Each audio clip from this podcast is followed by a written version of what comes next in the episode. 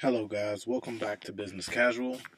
I'm Miles Brown, your host today. So, today's topic is entertaining yourself poor and dumb.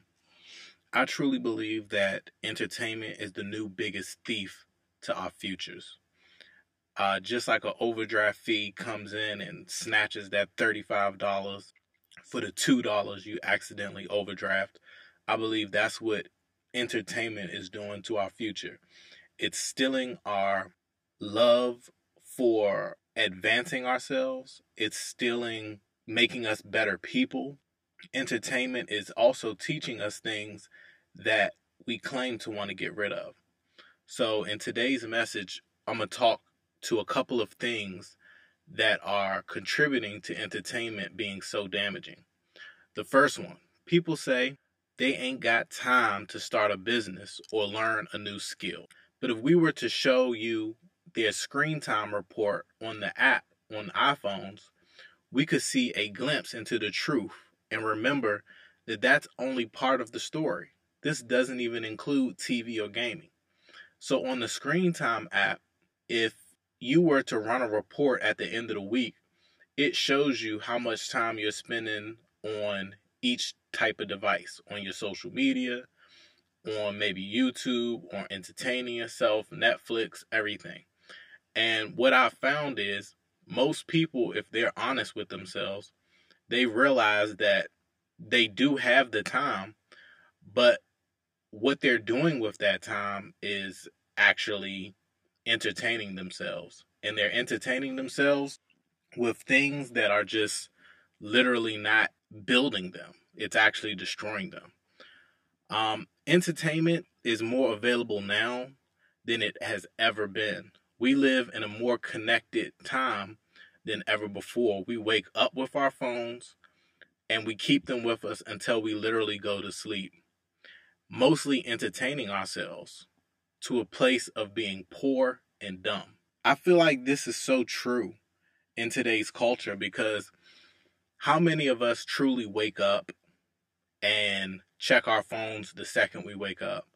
And our phone is literally buzzing, sending us notifications from all types of social media platforms or news feeds that aren't necessarily helping us understand ourselves better. They're not necessarily helping us understand the skill that we seek to develop in ourselves. They're just entertaining us so that we can become numb to living our day to day nine to five lives. And that leads me to the next point. What is the entertainment you choose often prompting you to do? The most engaging entertainment in this world is secular, and the themes often portrayed are the very vices you tell yourself and others you're trying to give up. Some examples the overweight person that can't stop binge watching Kitchen Nightmares, or the man who wants better control over his finances but is listening to rap music about blowing a bag, or the person that wants to reduce their outbursts and control their anger to maybe get a better job but can't stop watching reality TV.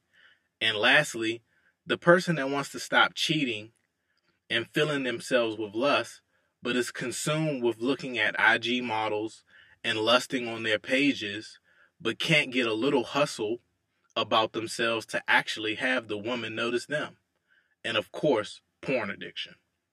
The eyes are the windows to our souls, and what we feed our eyes manifests itself in our actions, and our actions manifest our day, and our days manifest our future. So, what you look at today is literally creating your future for tomorrow because it's instilling habits and actions in your subconscious that you will one day take action on. Might not be today, but you will take action on them. Which brings me to the next point.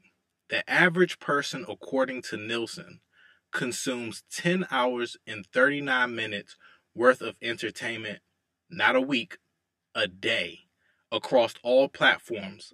The link is in the description.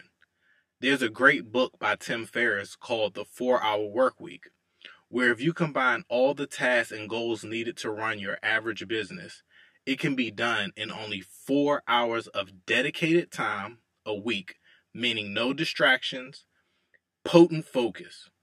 But people have the nerve to tell themselves and me they don't have time. My answer to that is a sarcastic, okay.